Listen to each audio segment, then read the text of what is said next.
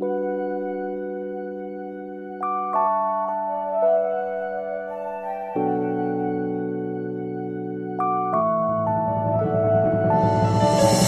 Dr. Jillian Lucas Baker. I'm a professor, a wife, and a mom, and I've struggled with fertility issues. I'm Sinora Joy Allwood, a holistic nurse, health coach, entrepreneur, wife, and mom.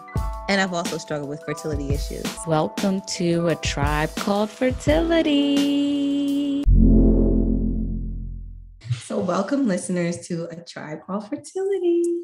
And today, right, happy Friday. We just toasted it up.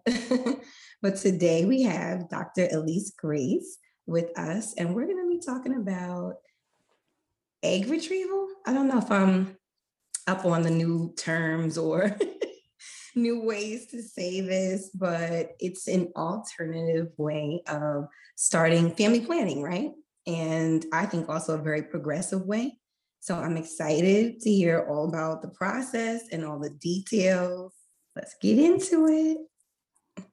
Hello, a tribe called Fertility Family. So we are going to um, today's show. We're gonna it's gonna be a little bit on the laid back side.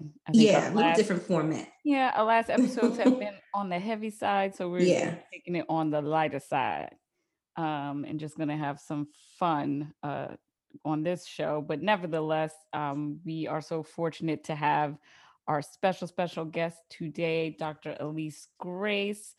Um, and she is a, a woman passionate about women's health.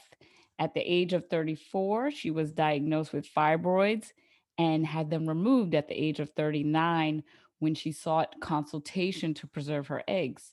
The fertility specialist advised, due to the size and number of fibroids, she would need them removed before she could start the process. In April uh, 2021, she successfully underwent mm-hmm. egg retrieval and she wishes she started the process earlier in her 30s, but better late than never. Her hope is that she inspires someone with her journey and that many more women start having open, candid conversations about fertility options and family planning. Dr. Grace is the Director of Strategic Alliances within the Merck's Global Human Health Division, responsible for ensuring the successful commercialization of vaccines across multiple localization partnerships. Dr. Grace began her career at Merck 18 years ago. She earned her BS in mechanical engineering and her MBA in marketing from Drexel University in Philadelphia, PA. Shout out to Drexel and all the uh, Drexel alums. And she also uh, received her Doctor of Engineering in Engineering Management from the George Washington University. So she is clearly a trailblazer in more ways than one. And again, uh, Tribe Called Fertility, uh, we are so happy and blessed that uh, you picked us as your platform to share your story and your journey. So let's just, yeah, let's just get into it and, and have a conversation. Yes, welcome, Elise. So excited to be here to connect with you two ladies again on a Friday night. Nowhere else I'd, I'd rather be. Yay. I love that. Can I just say, I'm going to have to go to Drexel now. I'm going to have to get a degree from Drexel. Like, every, every show has a degree. I feel left out. left out. I got to get with the Drexel family. If, if you don't have to pay for it, then, uh, you know, it's a, it's a, it's Drexel's up there into it. Well, yeah. it was always expensive. Expensive. Well, most elite schools are. So right. Right. I just noticed the connections and I noticed just how well all of you all are doing. It's just amazing, you know. So I am excited to have you here, Elise, because this is something, this is a topic that, like, scientifically, I know about the process of, you know, um, retrieving your eggs and things of that nature, but I've never really experienced. I don't, you know, I don't know anyone who's done it. So this is this is a treat for me to learn, you know. And um, and also I want to go back in your story. You mentioned being diagnosed with fibroids at 34. Mm-hmm. Yeah. So could I, you tell us regular doctor's appointment, and all of a sudden my my my uh, she's like, I feel like you have fibroids, and I was like, well, did they just pop up? Like, you know, I know my mom had them. Um, my grandmother also had a hysterectomy in her 50s. So, you know, I'm like, okay. So talk to my mom. She's like, yeah, no problem. You'll be fine. So I went and got an ultrasound. Um, and they were like medium sized at the time, nothing alarming. I in the ultrasound consistently for about three years. Only three showed up on the ultrasound. So, you know, I'm walking around like I only have three fibroids. They're not bothering me. I'm not bothering it, right? So I mean, my stomach was pudgy, but it wasn't, you know, uncomfortable. My cycle wasn't painful or anything like that. It was just you have fibroids. So I want to say when I turned 38, I started thinking about maybe I should freeze my eggs. Like I'm not in a relationship with anyone where we're talking about having kids, we're not talking about marriage. And this is something that I want to do. Like I want to have kids. And so I'm not just going to have kids just to have them right now, right? and so started looking online at doctors. I went to a doctor um, later, you know, early that next year. And he's like, well, you know, I can feel the fibroids, but because of the the way the process is, we may not be able to get to your ovaries in order to retrieve your egg. So let's do an MRI to see exactly what you have going on down there. No problem. I'm thinking he's going to see the same three that are on mm-hmm. the. And I was getting the ultrasounds done annually. Like, so I took all my paperwork, very organized and stuff when it comes to my health. Like, I like to keep records. So I took all the ultrasound results to him.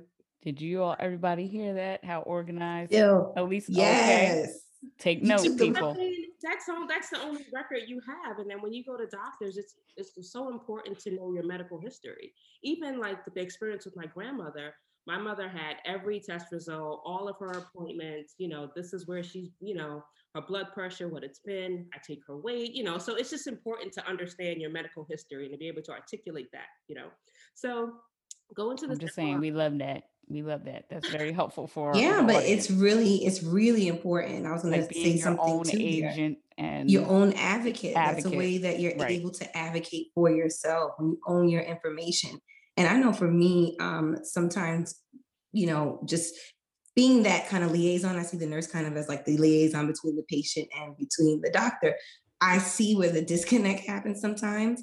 And we think, or a patient sometimes comes in assuming that all ends are talking to each other that all you know oh, if you yeah. go see a cardiologist or if you go to the right. pharmacist we think that everyone, is talking is to each talking. other no sometimes right. they're not it's, right and it's, know, right.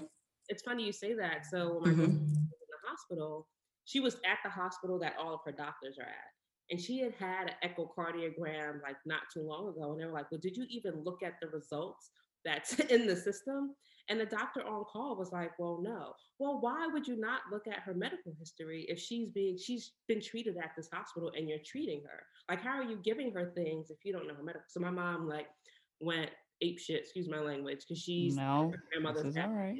She's like, this this is not okay. So yeah. So, but it's our current situation. And right. you know, we gotta get the word out there so that way people know. Like when you're especially when you're going through something too, like because I know for me when I had my accident, going to this doctor, that specialist, this it mm-hmm. becomes overwhelming too. So for me, I would always ask my doctor, could you please give me a printout from this, you know, right, visit, visit, you know, yep. you know, because they're supposed to, but they don't always. They but don't I would just do it. You know, because I I'm not gonna remember everything, especially like when you're sick and you're worried or something's going on. Like you're not gonna remember everything at that particular, like you know what I mean. So, and it just it relieves my anxiety for me too. so. so waiting for like the MRI results, I'm not I'm not worried about it. So I get the email and it's like 28 counted fibroids of different sizes and then too many other small ones to count. So my mouth like hit the floor and I'm like upset because I'm like, how the hell does this ultrasound? I've been going to get these ultrasounds. Like, what the hell are they looking at right and that and at the time i was like this is just crazy and they, we weren't really talking about you know how they treat people of color at medical institutions but a part of that, and that I'm thinking about it like retrospectively, sometimes we're just a number, right? It's just business, like they don't, they feel like we don't care about our health. And so they treat us a certain way and we don't get the same care that others get. And that's a real, a real thing. And so when I went back to the doctor, he's like, if you were not considering having kids, I would recommend a hysterectomy. Like that's the first thing they want to oh. offer is to give you a hysterectomy. He's like, you have a fruit basket down there, and um, yeah, it's gonna be. I'll see what I can do. Okay, so okay. and he was like, uh, he was he came highly, highly recommended. Um, but my mom, being who she is, she's like, let's talk to some other doctors. So she called her doctor in New York to see if he had a recommendation. And he's like, no, but reach out to the surgeon of the hospital, the lead surgeon. And so he led me to the doctor who ultimately did my myomectomy. So I think I've, I went to maybe three or four different doctors. I had one doctor who wanted to do it laparoscopically and morcellate them and suck them out. And I'm like, there's 28. I would at that point, I'm like, I'm okay with being cut open. Like I knew it was gonna be a pretty three incisions, right? Because it was just so many. So she's like, yeah, we can suck them out. I'm like, yeah, I'm not doing that. Like it's robotic. No, cut me open. Do it, do it the old school way. And so I went to one doctor, the doctor I ultimately went with, and her bedside manner, she was kind of cold, but she knew what she was talking about. And okay. so I'm like, sometimes those are the best ones. Me, you know, but she knew what she was talking about. She looked at the MRI while I had the disc with me. You know, I'm walking around with all my medical records, right? And she looked, she's like, you know, it's gonna have to be an open, open cut. Um, I will most likely cut you vertically from your belly button down. Um, and that'll be it. Like I'll take, I'll do what I can. Like she said, I'll take out as many as I can. But since you want to have kids, like my interest is preserving your uterus. So I'll take out yes. right. So that you know you can get your eggs frozen. so this was in 2019 at this point. Um, I, I started seeing her in April. So I went to all the consults. At the time, I had to get clearance from my hematologist because the year earlier that year, I had a blood clot in my calf just very random. I don't know mm. where it came from. Wasn't traveling. I just been in my calf for like a week, and so I was under the care of a hematologist. And so I went to. I had to get clearance from him, and so by October, so I scheduled a date in October. October twenty first, two thousand and nineteen, was the day. Um, went in. I woke up. I'm like, where am I? You know, you kind of wake up, you come through, and the next morning, the doctor had come to see me because I had a late surgery. And she's like, we took out 33 fibroids. And she showed me a picture. I never sent you guys a picture. I have to send it to you. Oh, I, I want to send yes, you. Yes, please. Thank um, you. Oh my gosh. 33? Yes. Wait till you see the size of my uterus. So they took a picture of it, like I guess when they cut me open. Right. So my uterus was like the size of a woman who's like six months pregnant. Wow. Yeah, I know. I, I literally looked like I was pregnant. I also I was wow. like the day of, like the day before, and then what year is this? I have all these pictures on my phone. So they took out 33 fibroids, and then I was kind of. She said, wait, you know, at least three months before you try. If you if you're gonna like try to get pregnant, wait at least three months. Um, but after three months, you know, you're kind of cleared to do whatever you need to do. And so I didn't go back to the doctor who I went to originally um, about the egg freezing. So I kind of asked around and I asked her for a recommendation. And so she sent me the name of a doctor here in Philadelphia um, who I went to see. So that's how I ended up at um, at RMA in Philadelphia. But I'm okay, so it was her her giving you yeah, so she a recommendation. Yeah, because I trusted her at this point, right? Like he did my myomectomy. What she said she wanted to save your uterus. Right. I was in. I was like, that's it. That's right. the one. That's the one. You go in, you have to sign all these papers and like yeah. You know, it's true. It can happen because one of the risks are, you know, you can get a hysterectomy. You you will need a hysterectomy. Yeah, some women come out of that procedure. Oh, so it, oh. I, no uterus. Clear. Now you can get a hysterectomy and still keep your ovaries. So right, you can. Cost, but I still would have been able to carry a baby if something were to go left. Okay. So it was definitely right. An interesting process. Um, I had tried to do the holistic thing with shrinking them, but I had so many. It was really going to be yeah. one of these things where it's going to take years to do it, and it's not.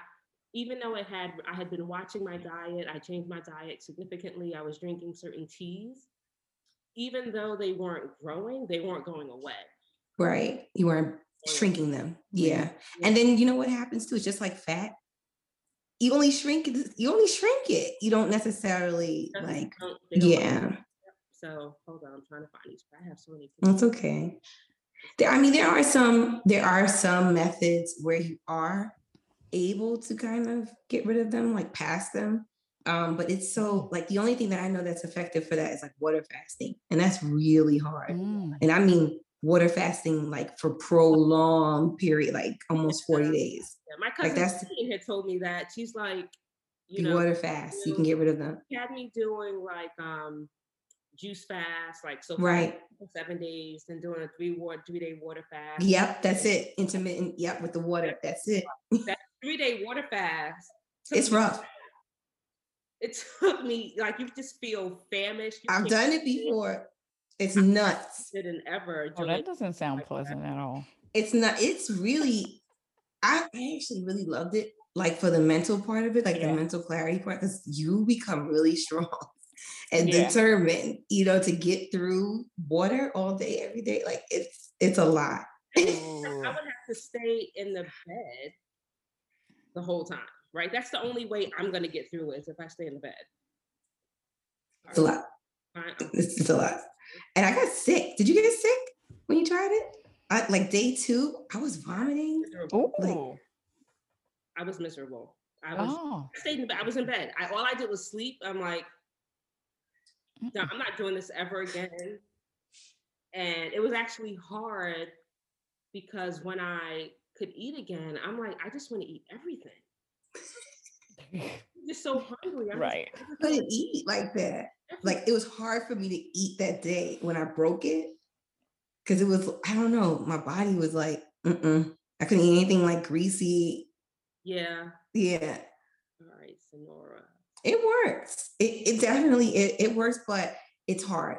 It's not something that, like you said, with 33, that's that's a that's a big task. You know what I mean? So right. yeah, definitely, I definitely agree with that.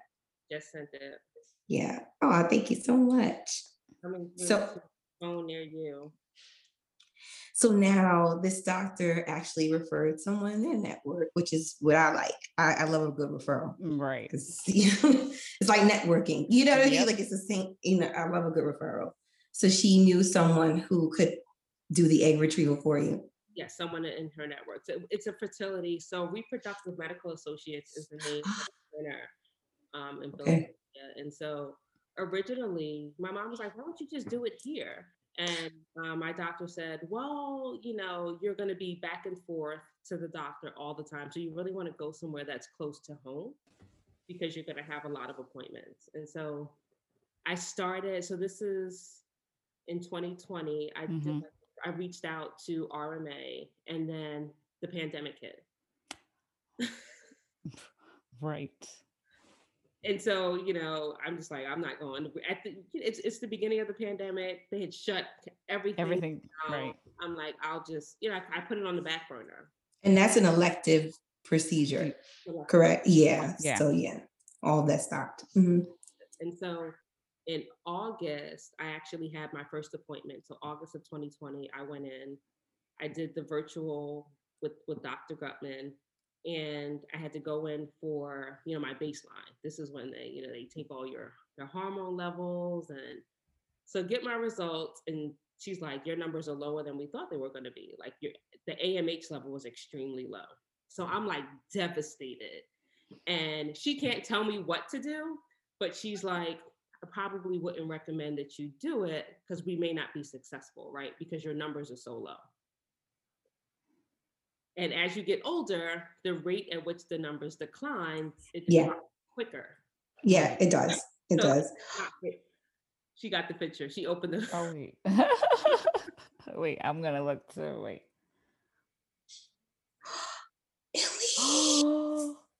yeah. Oh, oh, oh.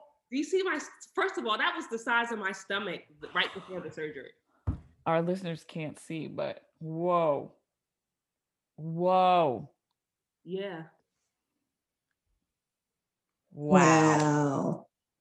It's crazy, right? And so I'm walking around with all of this in my body, not knowing. Right. not knowing. one that I there were two that I could feel. So I had one like on top of my uterus.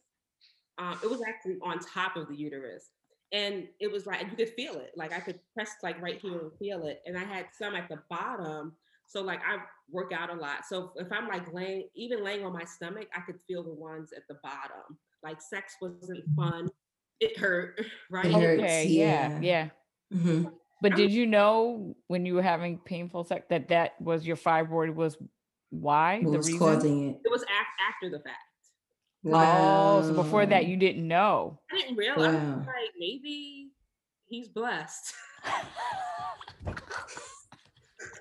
maybe I'm not. Okay. Because you know, they say taller women can't take the D. Right? Oh, they say you. Sorry, listeners. So no. That's all right. No. Head, this right? is an right. adult show. Your kids should not That's be right. listening. This is why we said this is not a regular show. We preface this one. And mm-hmm. It was just like I'm walking around with all this here. This ultrasound only saw like the three, right? And Wait a minute. So how? So about how? Okay. So the doctor said sometimes because like where they're located or the shadows, yeah, not pick them up.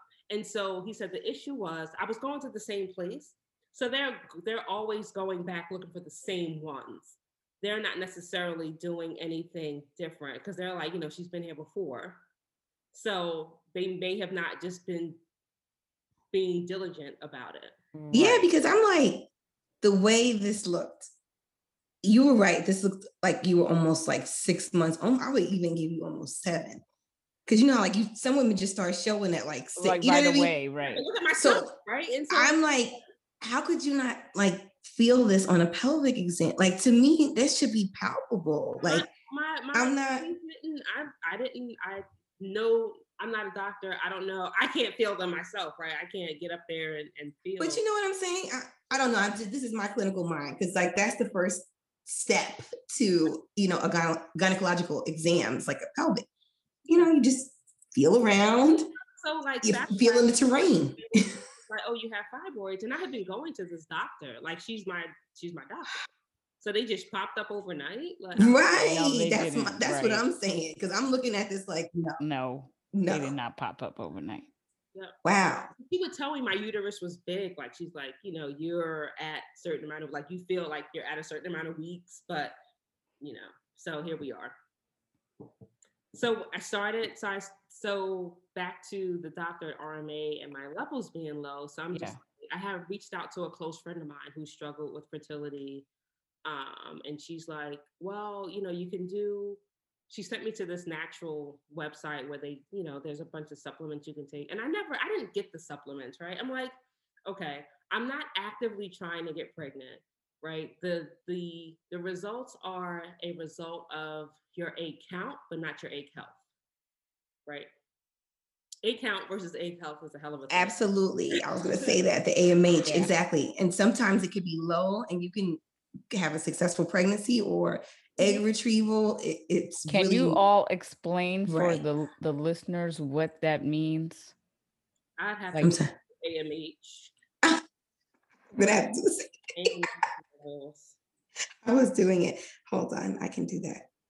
The AMH levels. Anti-Müllerian hormone. Right, hormone level. Right. Okay. So my mm-hmm. was very, it was low. I think it was, it was very, I think my number was like 0.2, it was low because the, the you want to be over a one. Okay. Two. Right, at least exactly a one to 4 mm-hmm.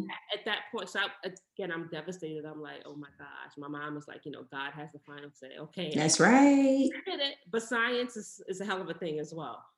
right? It is, but that's when you yeah. gotta love a black mama, okay? you gonna pray, okay? We're gonna get on our knees.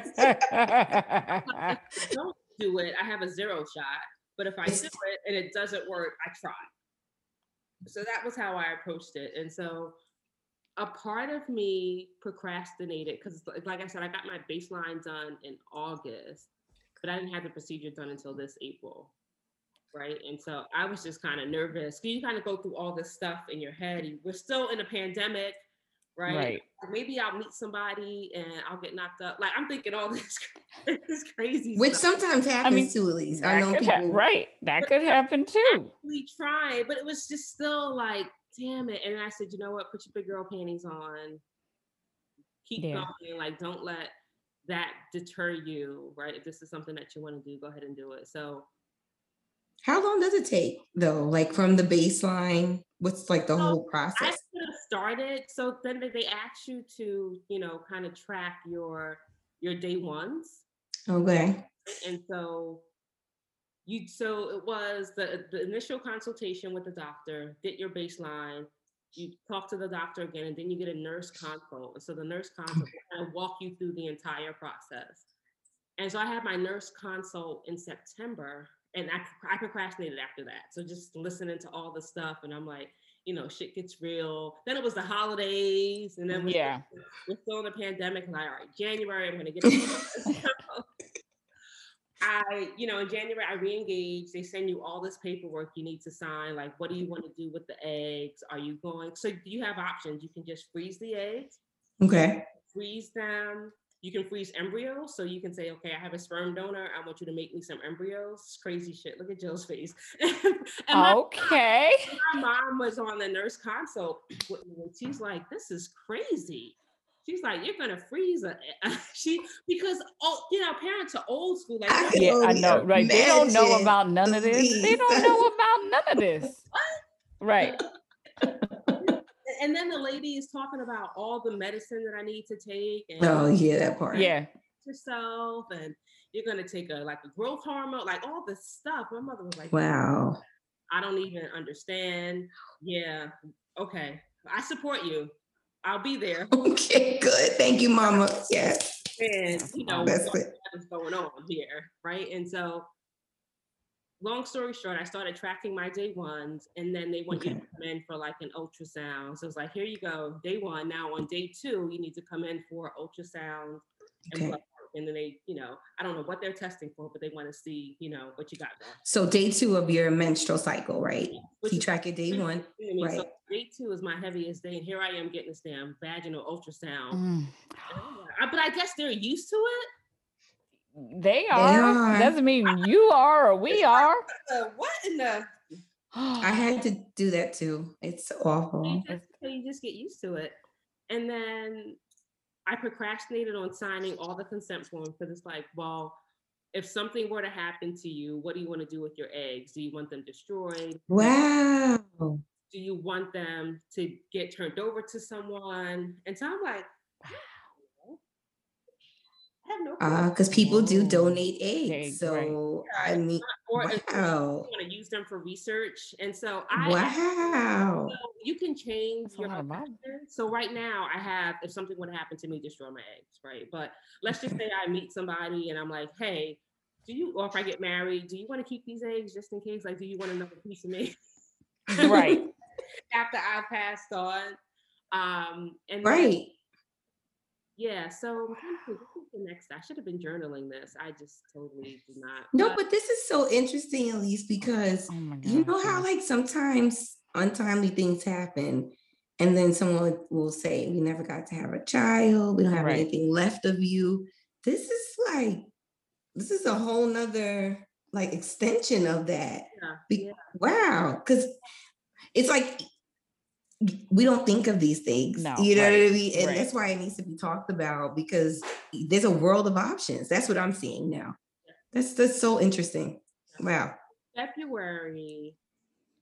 So this was January. I kind of re-engaged. In February, I told them this is my day one, and I missed it. They sent me an email to say come into the doctor's office on day two at this time. But I I didn't get the email. Like I didn't open the email, so I had to wait until March. This is why things happen in April. So I had to wait until March to go back again for day two because once you, it's so it's really really time based. Everything has right. to be at the right time, and so I missed. I missed that month. And so when I went in March, this is when kind of when we started the process. So they did another, had to do another day. I did a, a day one, went in for day two, and then they said, okay, we want to track you this month, and then we'll start next month. So I started in April. They said, okay, in April, when you come back, this is your day one, day two, come in. We're going to order all of your medicine for you. Medicine was shipped. And then they, I went in day two and they said, okay, everything looks like it, how it's supposed to look. Start medicine, which for me was like, what? Okay, I have to do it. So it started off I should have bought the, the boxes down, but I you was, sent us a picture of all your medicine. Yeah, so that's a lot of medicine. So for the first few days, you take a Menopur and a Follistim, and this is to help stimulate your body to help your body create more eggs. And on day four, I had to go in for blood work and an ultrasound because they wanted to make sure that things were growing, right? That they saw something. Um, and then during one of these appointments, they're like, oh, your right ovary, we can't really see it that good. There's a fibroid there. And I'm like, here, here we go. Here, here we go again. So it could have been a few things. One could have grew back, or it could have been one that they didn't take out that grew back, depending on where. Wait, so wait, what? so they saw another another fibroid? fibroid? Yeah, my doc, she didn't, she couldn't get, she, if she wanted to save my uterus, so she took out. She, she couldn't take them all. Oh, she was gonna take them all out. Right, but if you're a chop, you don't want my uterus chopped and screwed. Right. Okay. so wow. there was something that she couldn't. I can understand that. Yeah. yeah. So you know. Wow.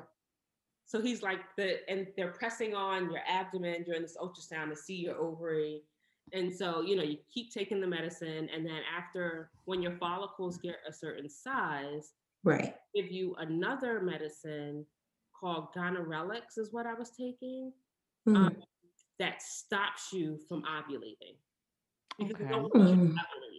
So they, they're producing, mm-hmm. building up your body, they're producing all these eggs, and then they, you know, they don't want you to ovulate. So I'm taking right. anti on top of the other two, and I'm taking another another one when your follicles get a certain size. So at this point, I'm going to the doctor every other day for blood work and ultrasounds because they okay. see your they need to see them growing. They do it right.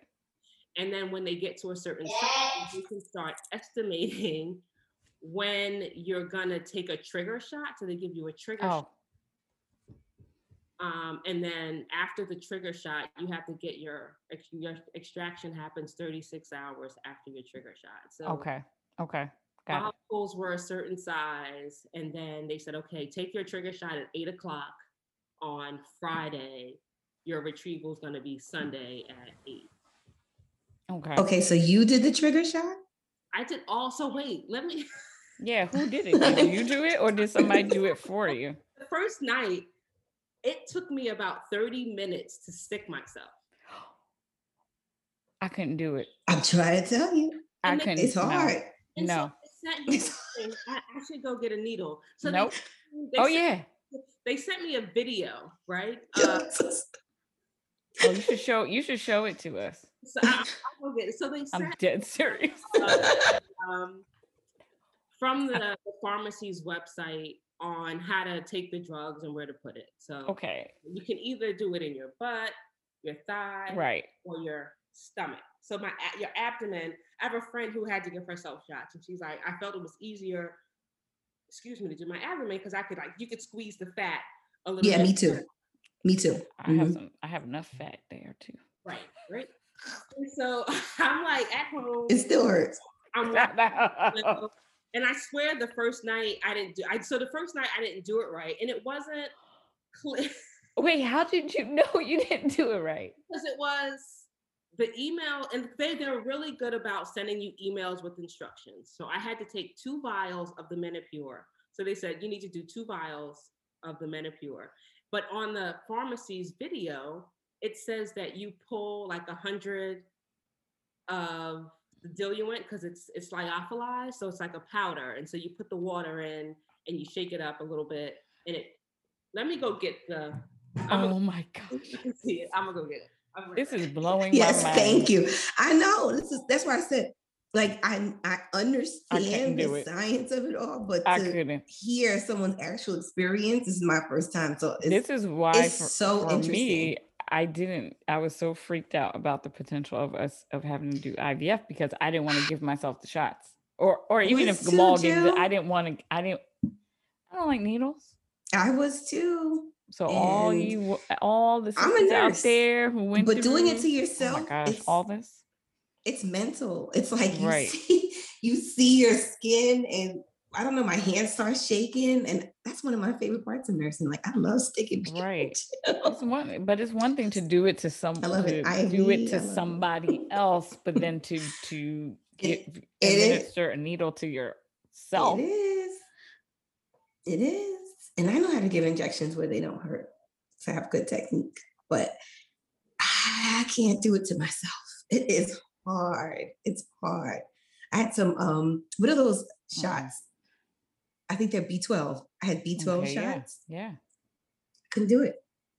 And it's the littlest needle. Yeah. the gauge is mm, so right. tiny. Like, right. But, but it is so hard. Like I have so much so more shout, compassion for shout people. out to yeah. women, all the women out here. Yes. Gave yourself shots. You had someone else give you a shot. Yes. Is, or even diabetics. It's a, big deal. Having to take a like a blood sugar every day. One of the vials, right? This is oh wow. So it's okay. two of these Okay. But if they somebody told you to take two, what I was doing was I was diluting the first night. I diluted diluted each vial separately and took it. And I, cause I asked them, I'm like, I'm not sure if I did this right, but this I still took it between six. I had to take the shots every night between six and eight. And so she's like, no, what you do is you dilute one, extract it back into the needle, and then pour it into the other one to dilute it with the solution that you mixed, and then you pull it and give it to yourself. That's a lot. No. I got it right. So wow. So I cannot be compliant with that. And so I did that one, and then I had this Follistim, which is a card like a just a pen. Um, uh, it really is. see if I can. What is that? A cartridge. stem. Oh. Cartridge. You put it in this pen. Um, it's almost like you know an EpiPen. Okay. Yeah, okay. that's what it looks like. Exactly. All right. So it's a device. Um, and it's for like a metered dose. Yeah. So you have a measured dose. Mm-hmm. 100 IUs. Mm-hmm, mm-hmm. And like, so this one, I'll put the needle on. I have so many of them. You kind of just pop it in. And this is like, I don't know if you can, how good. Oh, no. Wait, wait, wait, wait. Wait, wait till you hear what I did though. So we're looking at a needle, everyone. Yeah. So this this one, this shot, no big deal. Okay. okay. On the video, right? I had. Well, where would you where do you inject that particular shot needle? Both in the stomach. Both in the stomach. Okay. So this is the like the needle. So hear me out. Hear me out. I'm going somewhere with this. You see this needle?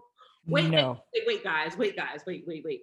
So on the video, I am watching. So I would pull the medicine, you know, because you need this long needle, right, to do to get the diluent out to dilute, and then I would just stick myself with the needle.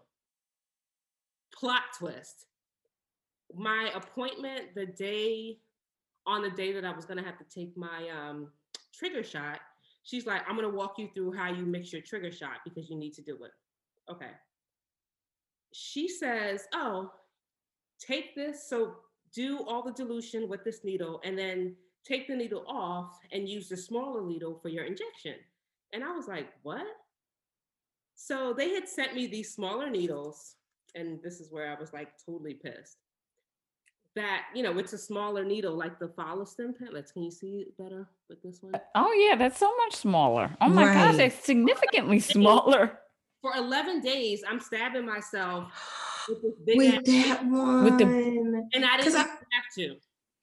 I was wondering. Oh my, oh my God. And I was like, well, where was this consultation when I started this shit? Sorry. I was No, that's okay. No, don't apologize. But I'm like the first, literally. Damn. The first. How long was that first needle? That needle, that looked like an 18 gauge or something. That was really just so people big. listening have an idea. Y'all that gotta go pretty, on the Zoom. Yeah, y'all, y'all take a look so you can at see it. the needles. That was like an 18 or 20. It's really oh, long. Oh my gosh. It's on and my it's kind of thick too in diameter. I can see it. Stabbing.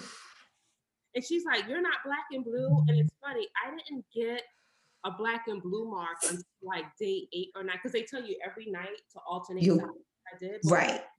I had woke up the next morning, I had a black and blue mark, and then my trigger shot, um, it was like the, so the vial, it was, you know, powder. I kind of kept it. I'm corny. And then you had to dilute it. I had to dilute it. Um, but then I, I used a small needle. That gave me a small black and blue mark. Yeah, it was it, the first night, literally like 30 minutes. I had FaceTime one of my best friends. She's like, just do it. Just, just, just do it. One, two, three, go. So you're like, one, two, three. No, one, two, three. and I just, it's just so oh. hard to stick yourself. No, it's mental. I was saying that when you I, walked I away. I couldn't. At least that's oh. my favorite part. One of my favorite parts of nursing. Like I love sticking people. I love it. I, I, love it. It's one of my favorite parts. But for me, I had like a little B12 injection with mm. like the little, the first needle that you showed us, that little, eh, that freaked me out. I couldn't do it. I had to let my husband do it.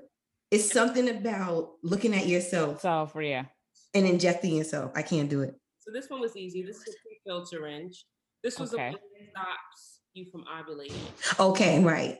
Right. Mm-hmm. And this one was easy because it's one of the small needs. I don't want to pop it. Wow. Right. You might need. I'm sorry. None of that is easy. I don't care. this is a lot. It's a lot. Yep. So trigger shot was Friday night at eight, and then you can't eat anything or drink anything after midnight. Um, you have to fill out all the medical forms for the anesthesiologist. So they ask you, you know, kind of your medical history, if you're allergic to anything um, prior to. You show up that day and it was fairly simple. So I showed up. Um, they said to get there half an hour early. They make you change. You can leave your bra on, but you got to take everything, you know, on, on the bottom down. Um, they sit you in the chair in, in in recovery. So you actually sit in recovery before they roll you back. And the nurse talks to you. They take your vitals. The anesthesiologist comes. She explains what she's going to do. They put the thing in your hand. Um, IV or the IV in your hand for the anesthesia. Another thing I hate. Before they roll you back. Um, and that actually stung. Yes, that's horrible. IV in the hand is so painful. Exactly. I had the IV in my in my hand when I was in the hospital with the twins, yeah. and whoever put it in, I think it was in. No, it was in for like thirty something hours, and whoever put it in put it in wrong. Oh, because it was hurting the whole time. I, I'm pretty sure it was a resident or someone, but the attending like screamed at all the attendants when she saw that my IV in my hand was inserted wrong. She went off. She was like, Who did this to Mrs. Baker? Who put her in pain like this? Sidebar residents yeah. suck at Yeah, IVs. I'm sorry. I'm sorry. I'm, I'm, sorry. I'm I teach sorry. some of y'all. I'm sorry. sorry. Y'all ain't sticking me. Okay. Nope. It's nope. a skill. It really. So you talk about like black yeah. and blue. Like I look like uh when I got home wow. with the kid at, with the twins. I look like you would have thought I was a like a drug addict for real. That's and how much thank God it they didn't stuck me. Thank God. Right. So why do they put it in your hand versus in your arm? You know yes, what? It's Sinora. really why it's Sinora? really a preference of access one to um veins. You know, sometimes like for me, my veins roll. So they're kind of small and they roll. Small. So it's hard for them to get placement in my arm. But if you can see, like, look at this. You can see that bad Oh boy. yeah, I can see that. So right every time I go in, we're looking at our veins. Right. Every time I go, right, you can see my vein right in my hand, popping right out. They want to go oh, to the hand because it's veins it's big, it's juicy, you can't miss it, you know. And I'm like, oh, I have to brace me, myself. They can't find my veins, so because it hurts. With um Amari, it took like two people to put in my IV in my arm, well, my epidural and the IV in my arm. and they ultimately had to get a a specialist to do it. And it was a black woman too. And she said to me, she was like, "Sister, the next time you come to the hospital and you need an IV, ask for a specialist." She was like, "Yeah, anybody, IV team." She yeah. was like, she was it's like, true. "You can't have a regular person because your veins are so hard to see. Yeah. Don't do yeah. it." Because I was so crying, I was going on. I was like, "Oh my gosh, it's, it's, it's true." It's true. And it's it's just technique and then things, you know, for me, I, I like to use my bare hand and feel first. No, I don't even want to because it's it's about a feeling. Yeah, I know. And you can't right. do those type of things nowadays. So it's so it's hard with gloves on to like really feel the vein and make sure it's not moving right. as you're inserting. It's a it's really it's it's a it's it's skill. It's skill. Um, and you know, and then also there's the size of the um, the gauge, like the mm-hmm. port that yeah. is inserted, because depending on what kind of medications you're receiving or anesthesia, sometimes they don't want the port to be, you know, small because they have to push yeah. a lot of different things, or they may want to use it for blood draw. So that's sometimes why they, you know, would prefer, you know, usually they want to prefer they prefer, you know, your forearm you know, um, but then sometimes that hurts. Some patients don't want it there, and right. they can't get the access through the vein. So that's that's that's why the hand. I feel like that's the worst. It's very painful. It, was like burning. So she put it in, it hurt. But then when they mm-hmm. started the anesthesia, she's like, "It's gonna sting a little bit." I was like, "A little bit? Shit hurts." And then it's kind of just, I just kind of knocked out. I just kind of knocked out. Then I woke up, and they're like, "It's done." It went.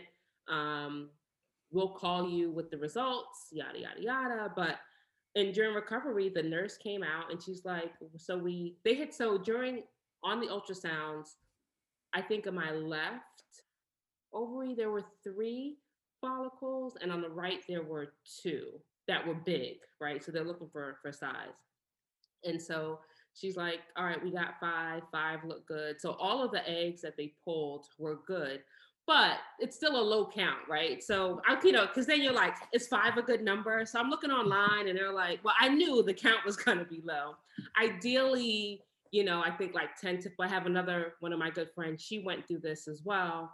Um, she, she had like 10 pulled, but she, okay. husband were just having issues conceiving.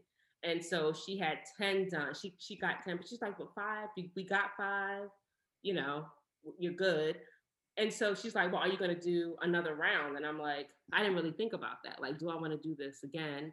Mm. Um, so I'm going to wait a few months and do another round to get more eggs.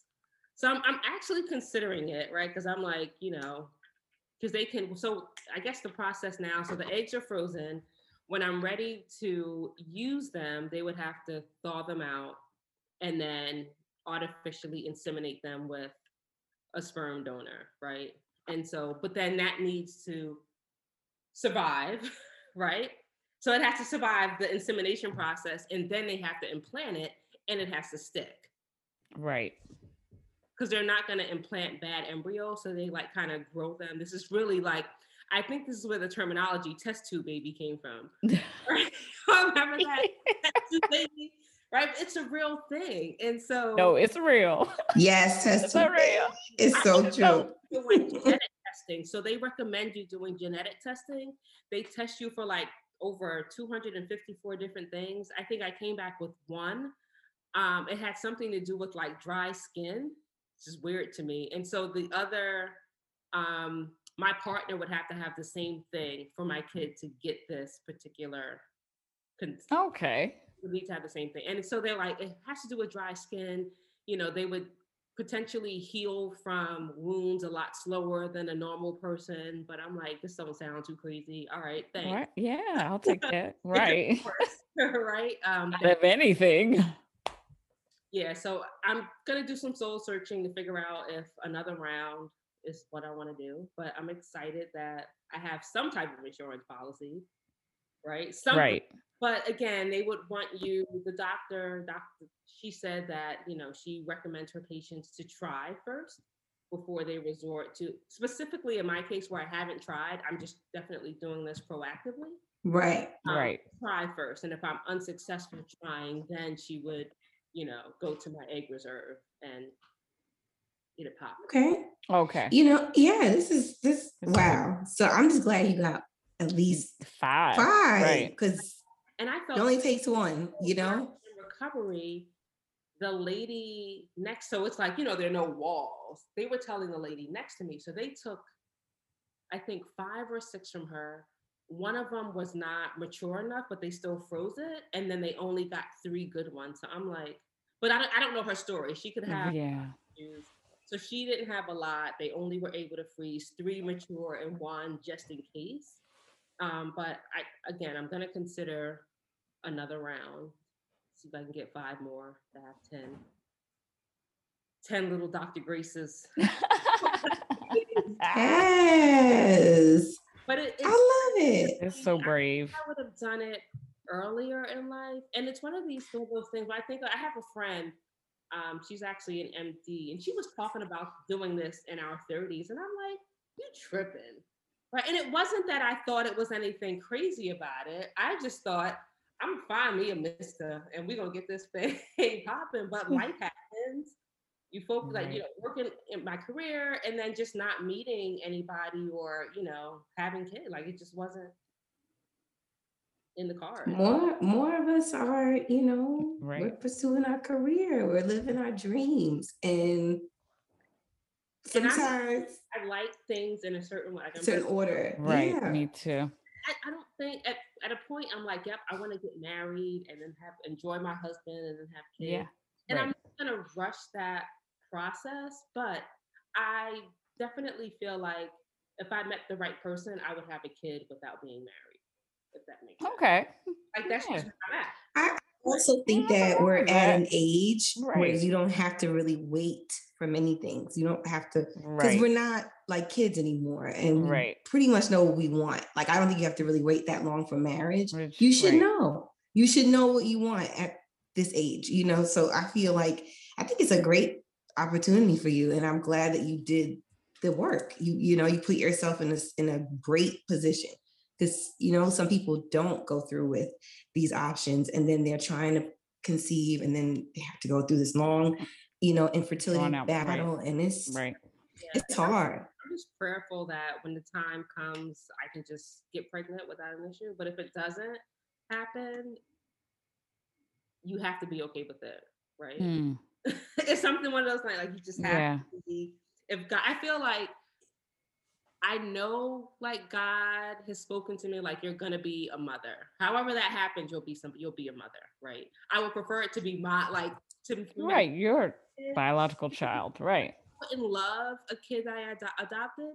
The, the hard part for me with something like that is how do I tell the kid when it's time that they're that's a whole other right because I'm just like I don't want them to be like you're not my mom, and then what's the right age to have that conversation? Yes, with the kids. So that's the thing about adoption that bothers me or that gives me unrest is like, how do you have that conversation? Yeah, right. when's the right time? Yeah, I, I, totally know what you're saying. I know that when we were trying mm-hmm. and it was like year three, and it was like, now we're getting worked up for IVF and that might right. not work. I know when me and Andrew had that conversation about adoption, he was he was not as apt as me, but because I was like getting desperate at that point. I'm like, I'll be a mother any kind of way. And if, you know, I gotta, and he was like, you know what? Okay. You know, if, if that's our option. Yeah, we okay. about that. we we could do it. But honestly, that freed up so much pressure off mm-hmm. me you know what I mean? Because it was like yeah. if we can't right. conceive, at least we right. have that. biologically right. And I feel like right after we had that conversation, we were able to. Well, no, but there we all we both know so many people, friends who who've gone through infertility, suffered, you know, miscarriages after mis uh, just so many different things, and then they will put themselves on an, an adoption for adoption, and then like ultimately the woman will get I have I have a friend from Jefferson who that that happened to her. Um, because I think it's the stress. I think it's the stress. It's the stress of trying to conceive. that the stress? prevents you from conceiving, and then once you're like, oh, we put another up option out there for us to get a child, the stress just the stress goes down. And people don't realize how bad stress is. Oh. Like stress is a killer for fertility. And you it's a killer. Yeah, it's just well, yeah, for everything. Absolutely. Everything. Yes. Any, little things can just like they continue to add up. Right. Want I have a friend, um, she's older. She actually adopted and she's like, I wish I would have done this when I was younger. Because she went through so much with her and her husband trying to get pregnant. She wound up adopting a kid, but she went through so much trauma just from just trying. And she was like, I thought I was just gonna get married, pop up pregnant. People some people really, really struggle with with it. It's not as easy because you just see people pregnant, you know, they pop up every other week, right? Somebody's pregnant, but you don't know what they go through to get pregnant, or you know, it's just not not in the cards for everybody, and it's sad because as a community, you know, we really have not talked about it. I think more recently, you know, it's been a topic like with Gabrielle Union. Um, Michelle Obama addressed it in book in her book. Yep. So we're we're talking about it, but we're Chrissy not. Teigen. Yeah, but we're mm-hmm. not talking about it. Tia Mowry. And I mean, not for yeah. nothing, but look at what Gabrielle had to endure. Oh my gosh. I really felt for her. Like I, nine I miscarriages. Really, just yes. her whole experience, but also when they were able to conceive get, Kaavia, mm-hmm. it was like it was like they right. did something wrong. Yeah. Oh yeah. Like yeah, the yeah. community he was like right. attacked her. Right. Like, there should have There been, was a picture right. I think that she showed where she was doing like skin to skin. Oh, when they were doing skin to skin. Oh my gosh, yes. And and everyone was like, she didn't give birth. And I was like, oh my God, like, oh. Like it's oh. her baby. Yeah. Do you know what she went through to have that right. child? Yeah. More information on your amazing podcast hosts, please visit www.atribecalledfertility.com.